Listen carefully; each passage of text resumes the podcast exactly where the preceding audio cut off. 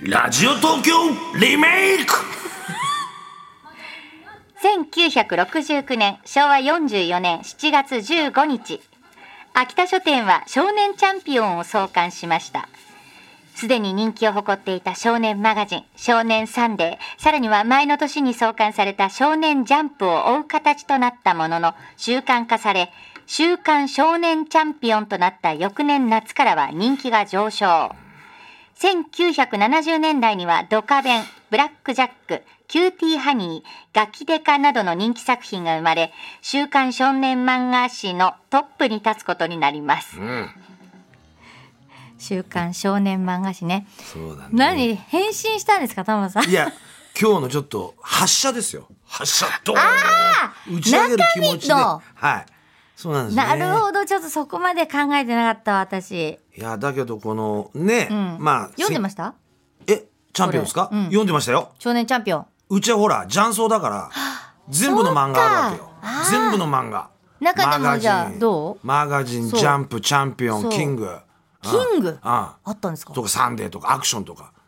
みんなお客さんが置いてくから大学生があああ。ったんですよ、ね、それ読んで。読んだりしてましたよね早めになね何派でしただから俺は、んブラックジャックとガキデカとマカロニほうれん草やってる頃はチャンピオン派ですよ、へえマカロニほうれん草、マカロニ鴨川先生のへえで小学それが小学校5年ぐらい、はあはあはあはい、そっからこうジャンプに移行していくんですねへえ「筋肉マン」が5年生ぐらいの時出だしてでも俺は「筋肉マン」派じゃなかったからみたいなでも「ドクタースランプ」が出てきたりとかそういう時期ですよね筋肉マンの後なんだあられちゃん後かそれぐらい後だと思うへ後だえと思うね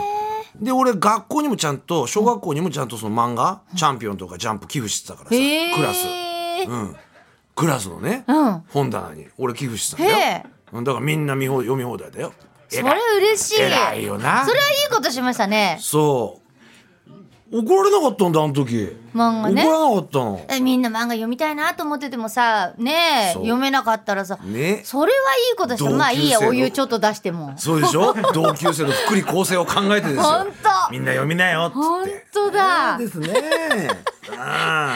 でへえ少年これ順番あったんですよね少年マガジン「少年サンデー」が1959年だって、昭和34年のうんサン3デーね月、うん同時創刊、あはいまあ、あの週刊文春も同じ時期だったってさ、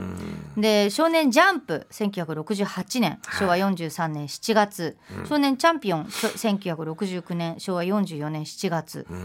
すごいですねそうなんだチャンピオンをジャンプが追い抜いたんだよな、ねチャンピオンが一番人気だったんだ、まあでもジちろんャンプになって、ううん、ジャンプも読んでたよそれ「こち亀」とか、うん、ーんそう読んでそったかしそっかそうこっち亀はそんな長いんだそうですよだから秋元治先生じゃなかったです山留達彦の頃えー山留達彦なんですよでガキデカって同じおまわりさんのえー漫画を描いてる人が山上達彦先生なんですよ同じおまわりさん同士の漫画ですよで山留達彦からはい秋元治に名前が変わったんですねあ変わったか変えたんですよだから俺ん家にある、えーこち亀のりょうさんは全部最初の頃は山留達彦名義のやつですよ俺すごいへーへーへーだえトマさんすごいいろんなこと知っているやいやいやいやねで今日は何なんですかそう今週のね、ラジオ東京リメイクその週刊少年チャンあ週刊チャンピオン少年チャンピオンうん少が年チャンピオン創刊された年ですよおう1969年に世界中が注目したアポロ11号人類初めての月面着陸これだよな、ね、さっきスリムの話も出ましたけどスリねム小型無人探査機、はいこれピンポイント着陸に成功したなんつってね、でまあこれがちょっとこけちゃってさ動かないなんつって今で動かなもい太陽光でさまたね当たれば動く発電されてなんていう話もありましたけれどもそうでしょでこのアポロ11号覚えてますタマさん覚えてます覚えてないよってうかその覚えてるわけないよ覚えてねないおいおい知らなんか知るようになったよねそうだうん月の石月の石だから万博で飾られたんです、大阪万博今の万博じゃないですよ、はい昔の万博ですよ大阪万博、あそこで飾られてたんですね月の石、ね月の石別に動くわけでもねえのにただ石見てんだよみんなそれででも行列し月てから取ってきたっていうことででしょわかんないんだよねそれもねそうえそんなことないいろいろそれはやっぱり検さ査した結果ただの石だったっていう説もあるしさわかんねえんだここら辺がから謎取ってきたなのんだよねアポロ計画もアポロ11号。 11号ね、これ55年前。うん人間をもう月にね送ったってことであアームストロングあ船長アームストロング船長サッチモだねうん そっちじゃなルイ・アいームストロングじゃですない方だよねオルドリン飛行士オルドリンンさんオールドリンさんへえでこの二人あアームストロングさんはねちょっと有名であれカメラマンは誰だったのあれあ先にやっぱりあれかなあの八方テレビ片つかけて八方テレビさんが撮ってた方かな技術屋さん が嘘だって二人でしょ二人だよねねあ確か にえやめていたんだろうね先に降りた人がでもその人の名前は出てこないいや多分それは多分定点で撮ってると思いますよいやだからやっぱり初めて「せーの」って降りたっぽいけど、やっぱり先にじゃあここにこう脚立置いてカメラ置いそうなるとやってぱりこう角川あか川口博士探検隊になってくるわけですよえー、なんで全ね前人未到の洞窟に川口探検隊が入ってると、カメラマンがっていうことになるとちょっとカモン達夫さんのねあの懐かしい歌になっちゃうから。あアームストロング船長が本当はだから初めて一歩じゃなくって行っ行ってて先に帰自分ってきたのセッティングしてそうそうそうほいでオルドリン来いよとそうん一回戻って そうで足跡残るよねそしたら確かにだからそれの残らないぐらい硬かったんじゃないでもあれ多分スタジオで撮ったっていう説嘘あれそうすごいね混乱しちゃうかそうだよごめんなさいでこれアポロ11号ってさこのアポロチョコってそのアポロなんですねあの先端ですよあの三角そういちごとさ入ってくる時チョにコ三の角あれそうですよアポロチョコですよあれそうなんアだポロアポロチョコすごいじゃないですかそしたらどっちがって話になるけど ねこの翌年ね大阪万博の目玉がその月の石そう月昭の和石45年だからタマさん2歳だからやっぱり覚えてないですは覚えてないです後から聞いてそうだったなっていうことであと何ガガーリンうんああそうだソ連初めての人工衛星で人類初めての宇宙飛行ガガーリンあれ犬を送ったのなんだあれ犬が送ったのい犬え今月で走り回ってんのじゃなくて犬なんか宇宙に送っあスプートニクスプートニあクスプートニクって聞いたことあるなんぞか宇宙犬みたいのいたやんなあそう、犬も犬え最初宇宙そにれで一緒に連れて帰ってきたんいでやすか石も帰りも連れて帰ってないと思うえ実そ験のまま置的いてに犬いやわかんない帰ってきてます帰って犬きて犬る帰あってきてよまかっすたよよかったちゃんと上野にいるじゃないですか西郷さんが こうやっ違うでしょてもうめちゃくちゃになってんだよ時期がさ違全然うもん違うからだからその旧ソ連に先を越されたアメリカがだったら月に人を送ろうじゃないかってことで、1961年ケネディ大統領の肝入れで始めたのがアポロ計画だったんですね。でテスト用無人機とかもう無人機の計画中止も含めて、アポロ1号から20号まで予定してたんですって。で7号からが有人飛行、で8号は月の周回飛行、9号船外活動おうで10号はまあ月の周回飛行だったんだってで11号でついに人が月面に着陸だってこの時期でさ11号で月面着陸でしょ、55年前でしょ続けたら今住んでるよ月に人確かにねこれ20号まで予定してたんだけど、13号を除いて17号まで合計6回これ12人月面に降り立ってるんだってだってどんどん技術なんか進んでるわけだからもう住んでておかしくないですよそうですね,、ま以降誰も降り立ってないんでしょ18号以降は予算削減でキャンセルだよえー、これで何かあるな12これ人も行ったんだよ12人何かちゃんとちゃんと戻こってれき八て百るさんに聞いた方がいいか12も人12年が覚えてないよあらだから何人か住んでるかもよいや住んでないと思うんです帰ってきてますよ帰ってきてから何かを見たんですよえ何かを見たか好きらにそれまでの仕事辞めて急に牧師さんになったりとか本なんとなく当なんでそのうちの一人なんじゃないの何かを見てしまったんですあ素材素だ材よ素材ちょっといいあるんだからすごいいいでこ素れ材なのね今日月面着陸だったでしょで、はいこれ発射する時点でもう注目されてたんですこれアポロ11号の月面着陸まず1969年昭和44年、日本時間の7月21日の月曜日の朝だったんですけど、これあのこの発射の時点ですよねまず、これ7月16日水曜日日本時間の夜10時32分だったんですって、それで報道特別番組「さあ月に行くぞ!」っていうのがありましたのでいいねこれをお聞きください。はい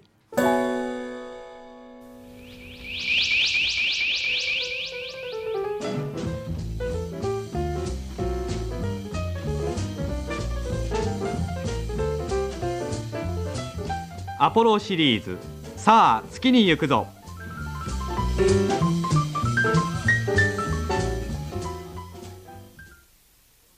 アメリカの宇宙船アポロ11号が間もなく打ち上げられます早速現地フロリダ州のケネディ宇宙センターからのアメリカ VOA 放送を中心にお伝えしましょう解説は科学評論家の関根敏郎さんですそれでは関根さんどうぞ皆さんこんばんは関根敏郎ですえーアポロ11号はあと2分、えー午後お10時32分に打ち上げられますではまずう VOA 放送をお聞いてみましょう段階のおロケットが今圧力が加えられておりますそしてだんだんと最後の瞬間が近づいてまいります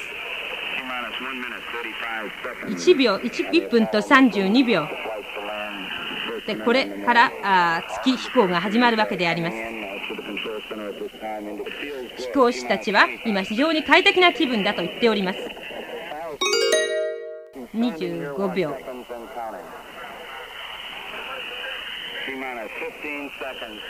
15秒でありますアポロ1110そして点火5431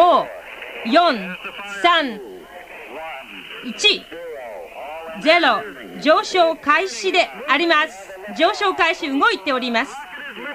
ロケットが今上昇開始いたしました今動いております発射しております今タワーのところを登っておりますそして上がっております了承しております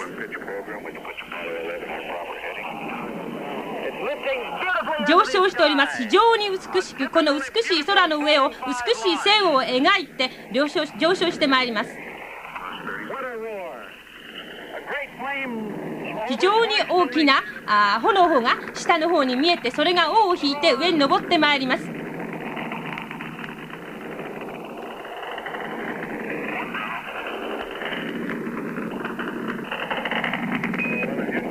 凄まじい音ですねそうですねどうもとあの飛び方は非常に、えーいいようですねテレビを見てますと3 3マイル離れました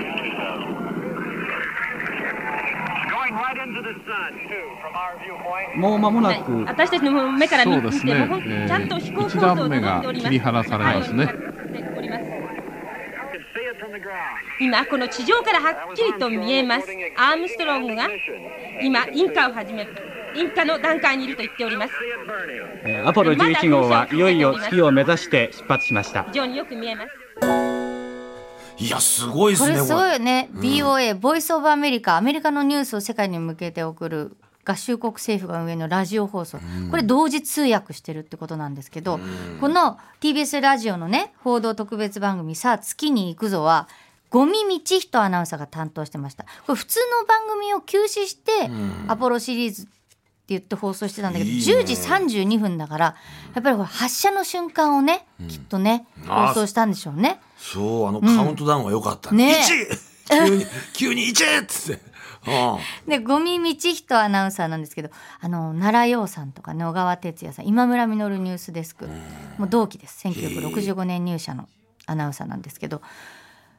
いや、これすごいね、科学評論家の関根敏郎さんと一緒に、えー放送して、これコマーシャル含めて7分の番組でした。えー特番ね。特番だったんそうそうだ。面そうなん白でい。すなんかこう、でも昔の放送だから、なんかちょっとコントっぽく聞こえちゃうとこもあるよ ね。滑稽っていうか、な、なんていうかね。えその周り訳してたからなんかね。そう面白い面白いきっと日本語とね、英語ので、今行ったわけだ。そうアームストロン行グったが。そうなんですよ。だから、これあれでしょやっぱり着陸の瞬間っていうか着陸聞ね。きたい着陸をこれ。だって月面着陸すごいもんね。視聴率。いやー、これ大変でしょ7月21日月曜日の朝、テレビ。モノクロでね、衛星生中継で。NHK だけで瞬間視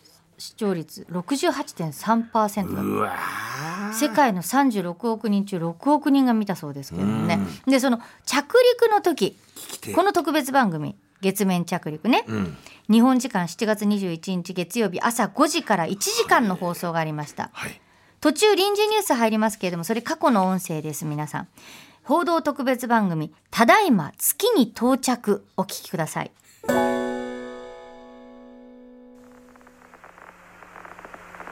override. この時間からお聞きになる皆さんおはようございます。アポロ11号はすべて順調に進んでおり、あと16分後の5時17分、人類初の月着陸が実現する予定です。月着陸船に乗っているアームストロング船長、オルドリン飛行士の2人は、これから一体何を見、何を感じ、そして何を話すでしょうか。そのすべてをお伝えするのが、このアポロシリーズ、ただいま月に到着です。えーそれではアームストロング、オルドリン2人の会話を中心に同時通訳でお伝えいたしましょう。この時間解説は科学評論家の関根敏郎さんです。しております CDI コントロールしております今ね、月着陸船はね、はいえー高さ15キロメートル。 AGS 月面から41 15キロメートルのところでね、はいえーいよいよ最後の降下、ええ下へ下がる、ええーそのおためのロケットに再点火しようとしてます。えははあとお2分30秒ぐらいでですね、えーいよいよ最後のおメインロケットにね、うんえー点火するはずですね。これでぐーっと下がっていく下がります。ね。 15キロメートルから下へ下がっていきます。もう降ります47度前進ああ水平飛行士2です分ね。のええ月面のいいところ探してます。 17070フィート100フィート3と2分の1前方75フィートダウンハーフうまくいっています2と2分の1ダウン前進穴ぼこのないところをねええ、それを探してます。 40フ今ィーねト2と2分の130フィート2と2分の1前方へ1230秒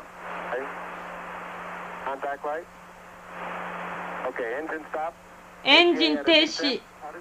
おりますね。エンジン停止手動エンジン正常了解しました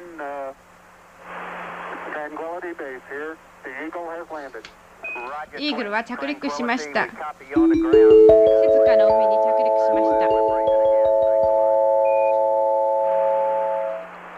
臨時ニュースをお伝えします。あただりいまがおとう伝えしましたように、人類初の月着陸船が日本時間の7月21日午前5時18分、月の静かの海に無事着陸しました。月着陸船に乗り組んでいるアームストロング船長とオルドリン飛行士の2人は現在ヒューストンの宇宙センターと連絡中です同時通訳を続けて聞きましょう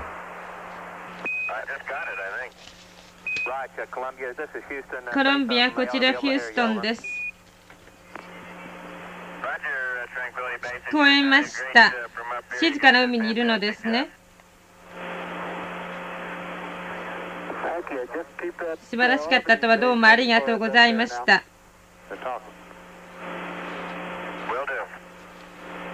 確かにやったんですよ我々はニエル・アームストロングでしたおすごいなこれす緊張ごすいるねでしょ7月21日だんだんだんだんでもね15キロメートルのところからかなり早い時間でね着陸しましたよね、ねああ飛ばしてるからねあ編集かあそうかそうそうドッキリしずっと聞いて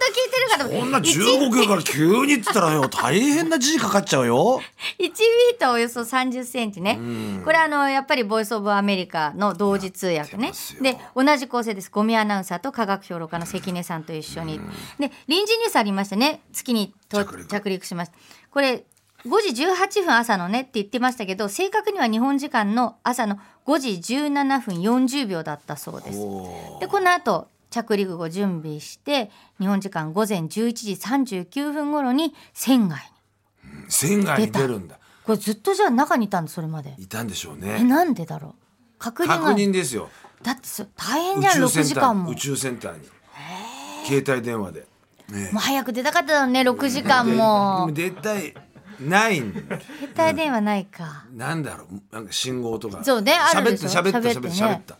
でもさあの時のさ、コントロールセンターとかすごいじゃん、こんなモニターがダーンだって、何十人もこんなさヘッドセットして、今なんてそんな人いないらしいねへえ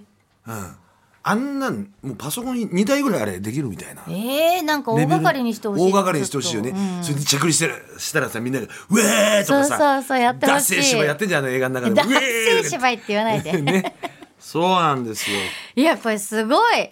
アームストロング船長これは人間にとっては小さな一歩だが人類にとっては偉大な跳躍だし小さな一歩じゃないですよねでそんなことないっすよ偉大な一歩ともわワンジャイアントリープだが偉大な一歩とも取れるとかあニクソン大統領とも交信したんだこれへえこれ6時間そうじゃあ旗の準備してたりしてたんだ旗もねそへえこれ見て見て YouTube チャンネルう今今たよ着陸してます我々が月月面に本当え初めてのしゃべるえ犬ムがうわーンドックですよムーンドックーすごいね月になってるよ大丈夫今ですか酸素日、うん、トムさんも普通に俺も飛んでますからね大丈夫なんだ俺青くなってるほら酸酸素はのない酸欠になってます 面そ白んいじゃ不天なこまれなんかだ1時間の番組だったのまねだあるんでしょこれすごいでしょでもこれさあ月に行くぞからただいま月に到着、そうなんですよこれ3本立てね、まだあるの、えー無事に帰るまでがね宇宙旅行ですから、おうおうおう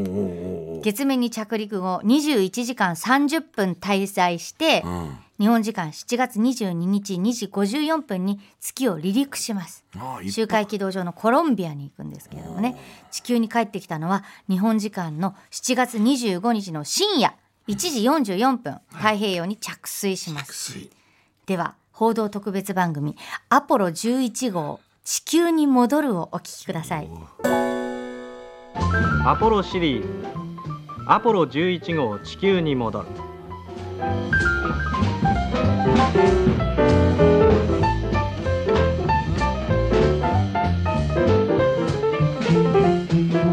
おはようございます奈良陽ですえこのアポロシリーズも回を重ねましていよいよ最後の番組となりましたえそれではこのアポロシリーズのパーソナリティ科学評論家の関根敏郎さんをご紹介いたします皆さんおはようございます関根敏郎です、えーちょうどアポロ11号は、えー8分ほど前の1時22分に機械線をお切り離しましてもうお間もなくう4分ちょっとで、えー大気圏に、えー再突入するというところまでやってまいりましたもう地球はもう目の前にえー迫っているわけです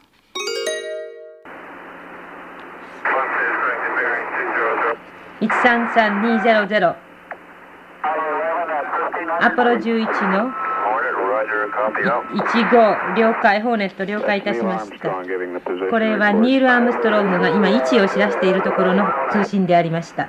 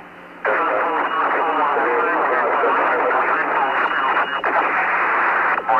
了解100フィート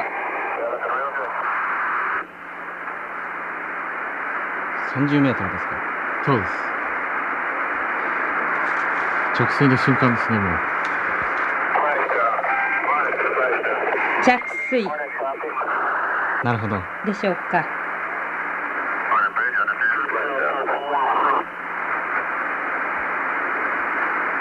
中継が切れたようですねテレビの中継が、なるほどねえまあ、とにかくお聞きのようにアームストロングオルドリンコリンズの3人の宇宙飛行士を乗せたアポロ11号は日本時間の7月25日午前1時50分20秒中部太平洋上に無事着水いたしました人類が初めて月を訪れて月面に立ち貴重な資料とともに司令船は地球に生還しステープ2です生還したわけです了解うわーすごいね帰ってきたんだ地球にねあの着水だってものすごい衝撃だと思いますよ、ねえ太平洋ので着水して、はいアームストロングと、ねオルドリンが出てきたわけですよ、はいはいそうしたら、いきなりね人間がいると思ったら全員猿だったんですよえだから猿の惑全部星猿です よねえなんででもうオルドリンなんかもう喉切られちゃって喋れないようにされちゃって嘘でしょおいでもうアームストロングがああ大変だよ、えうんコーネリアスと会ってジーラと何の混ざってんのか話になって 最後見たもんじゃ自由の女神が倒れてんのやめてでもよすごい三部作だったんですねこのアねポロ計画、アポロシリーズこれあのおなじみの科学科学評論家の関根敏郎さんと気づきましたあの12ただいま、はねあのなんだっ月けに行く最ぞ初月に行くぞと月に到着あのゴミさんだったんですよゴミアナウンサーゴミさんゴミさんはい最後アポロ11号地球に戻るは奈良陽アナウンサーあでした奈良さんだったんだでこれねあの特別番組ですけど